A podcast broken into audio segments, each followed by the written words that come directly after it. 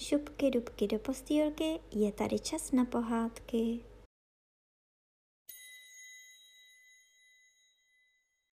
Dnes vám budu povídat druhou kapitolu z knížky Edudant a Francimor.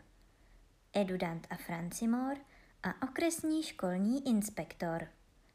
Bylo to na podzim roku onoho, když madam Halabába počala vrtět hlavou. Pořád vrtěla hlavou a nepřestala vrtět, dokud se jí synové nezeptali. Proč pak vrtíš, maminko, hlavou? Proč, synáčkové moji, vrtím hlavou? Opáčela stařenka. Proto vrtím hlavou, protože to jsem na mou duši blázen. Tázali se synové, proč by Matínka měla být blázen a ona jim to vysvětlila. A já pořád, co to je, pravila.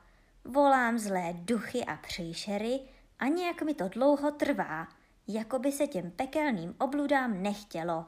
Jindy přiletěli na to tata a teď abych je musela prosit.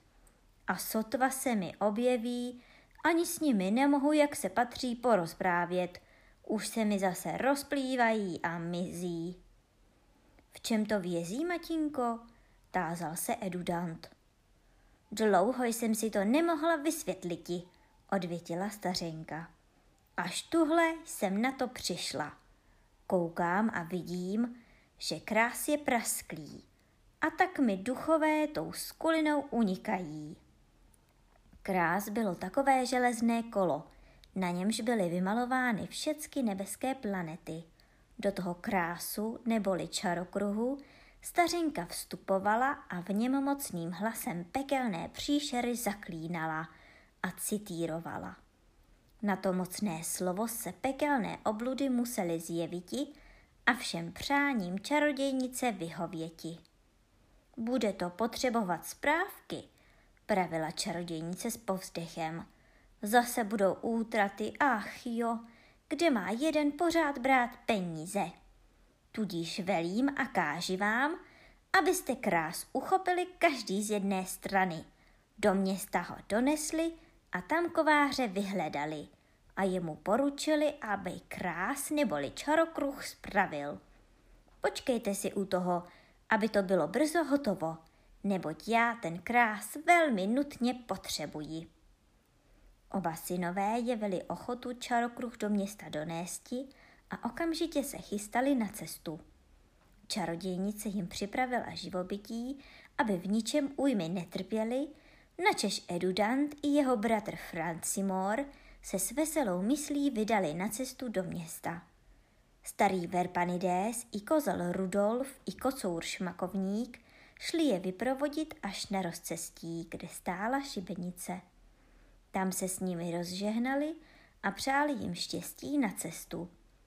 A dobrá zvířata se ještě dlouho dívala za oběma bratry, jak nesou čarokruh a jak jim to krásně sluší. Ti však ničeho nedbali a statně si vykračovali po bílé silnici, radujíce se, že spatří veliký kus světa a cizí kraje. Přešli mnohé hory, mnohé ploty přeskákali a řeky přebrodili, až konečně dospěli do velkého města, které se pišnilo kostelem, obecní šatlavou a mnohými hostinci. Lid tam žil v míru a pokoji a pral se jenom o posvícení a velkých svátcích.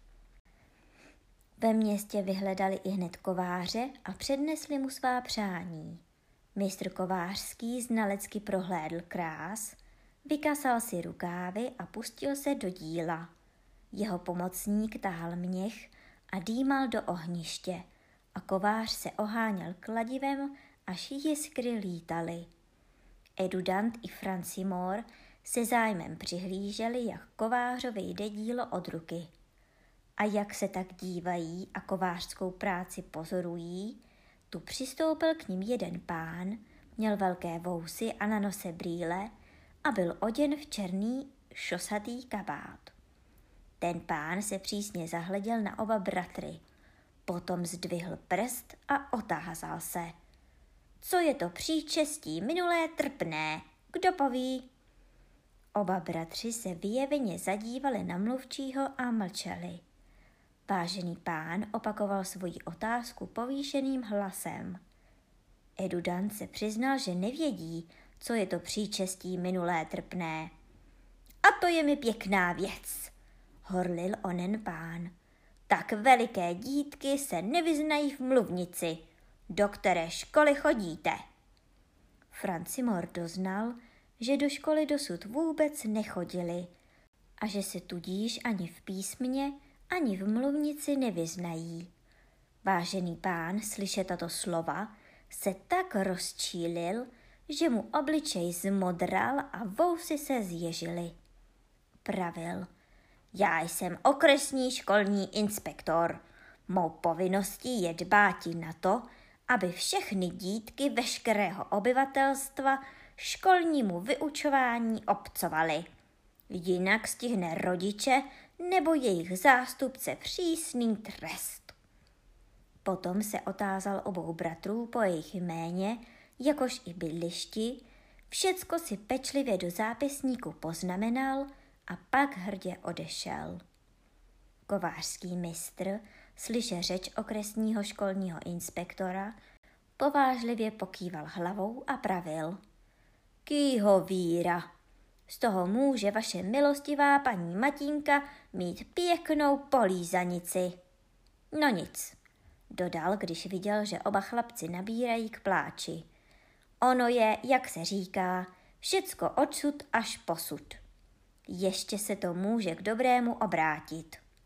Načež odevzdal chlapcům spravený krás neboli čarokruh, vzal od nich svoji mzdu a srdečně se s nimi rozloučil. Vzkazuje paní Matince pěkné pozdravení.